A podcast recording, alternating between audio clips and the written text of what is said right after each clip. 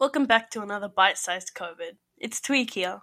In the past week, Australian police have been giving fines to anyone who travels outside their home for anything that is considered non essential. The past 24 hours have shown that citizens are also being strict, with the police assistance lines receiving calls, people reporting those who are breaking the stay home law. They received over 2,600 calls just yesterday, with 2,350 of them being about COVID 19. To anyone thinking of doing something like this, think of your health, your family's health. People are dying. This is a big thing.